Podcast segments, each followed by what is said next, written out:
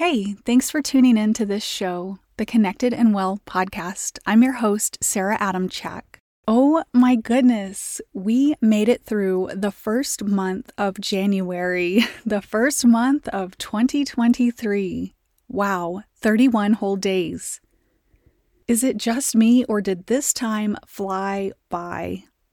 That was 31 days of growth and learning. 31 days of me bringing you a new message every single day. I really had fun making these for you, and I want to thank you for tuning in. I appreciate you so much. I'm just blown away by the amount of listeners and by all the kind words that you have shared with me. I will still be here just one time a week. Every single Sunday, I will bring you a new episode. From time to time, I will drop you a short mini episode on Wednesday, and I'm excited to announce that I will now be interviewing people. Real people. So that's exciting. I can't wait to bring you their stories and share all the information that they are going to bring to this podcast. Ah, so how are you? Let's breathe. Breathe in. Breathe out. Release. I want to acknowledge the fact that it is okay if you are not feeling it. Not feeling the new year, new you. Not feeling like making a change yet. Not feeling like jumping on the healthy train or just not feeling life right now. Maybe you feel like hibernating. All of this is okay. I won't lie, I've had a few off days this month myself. I've definitely had days where hibernating felt like a good plan.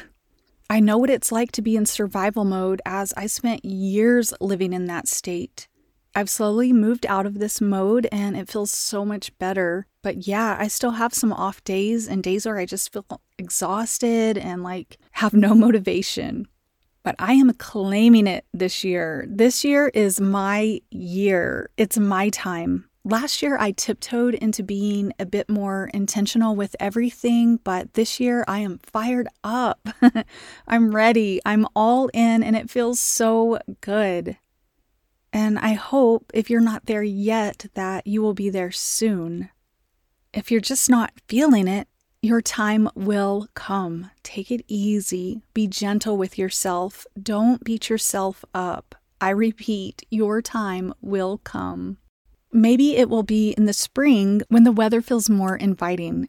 At the start of the year, I started hearing a lot about how the new year is actually in March because of the original calendar or something. I don't know, but it does kind of sound like March would be a good time of the year to start the new year as everything is coming to life and coming into bloom. Well, there is a season for everything, and maybe your season looks differently from the rest of your friends or the rest of the world right now. Maybe this is your season of taking it slow but here's the thing don't let yourself get stuck because you will blink and still be in the same place you are now, two to five, maybe even 10 years later. And while we do need to honor needing breaks when we feel off balance, we still need growth along the way, or you'll just end up feeling awful and potentially suffer because of it. And like I mentioned, you'll get stuck. So try this grab a calendar and add two goals that you want to achieve this year. Just two. You don't have to get started right away. Just put two dates on the calendar that you will either get started with this goal or you will finish with this goal. And then honor those dates when they get here. How about add one fun goal and one serious goal, like a health goal? So maybe learning something new and hit a healthy goal like learn how to knit a scarf and run a 5K, or learn how to make sourdough bread and climb that mountain you've been wanting to climb. Just doing this will give you something to look forward to, and once you complete them, I'm guessing you will feel more fired up to keep going and to keep trying new things. Even better if you take a picture of your calendar with that start date or that finish date and send it to a friend or post it on your socials. That accountability alone will help you get moving. So, you know, I brought you 31 days of podcast, and there were like two or three days where I was like, oh, maybe I can skip today. Maybe no one will notice. I'll just do two tomorrow because I was like running behind or whatnot. And I was like, no, first off, I already made the promise to my listeners. And second, I made the promise to myself. So that accountability really did help me show up and not skip a day. Make up your own rules. Maybe being in the best shape of your life isn't your thing, or maybe it's not your thing right now. But who knows what could be your thing when you step out and begin to try new things? The rest will fall into place. Here's my go to list to help you on days or during seasons when you are just totally not into it. Get outside, take a walk, notice five new things you haven't noticed about your neighborhood or the land around you. Sit in silence. Cuddle up under a few blankets, prop your legs up the wall, and relax. Breathe in for the count of eight and out for the count of 12. Unplug. Write down five things you are grateful for. Take a long, hot bath and totally be there for it. Enjoy it. Or try the opposite take a cold shower. That will really energize you. Or for that matter, just take a shower in general. I always feel so much better once I shower. On days that I'm feeling just kind of down or whatnot, hopping into the shower really helps wash all of that away. Prepare a lovely meal and eat it slowly. Meet up with a friend. Take a break from all sounds like podcasts and music. Just have a silent day. Try EFT tapping. Take something off your calendar if you need to, if you're overwhelmed by being too busy. Give yourself a neck and shoulder massage. You can even add your hands, arms, legs, and feet if you'd like.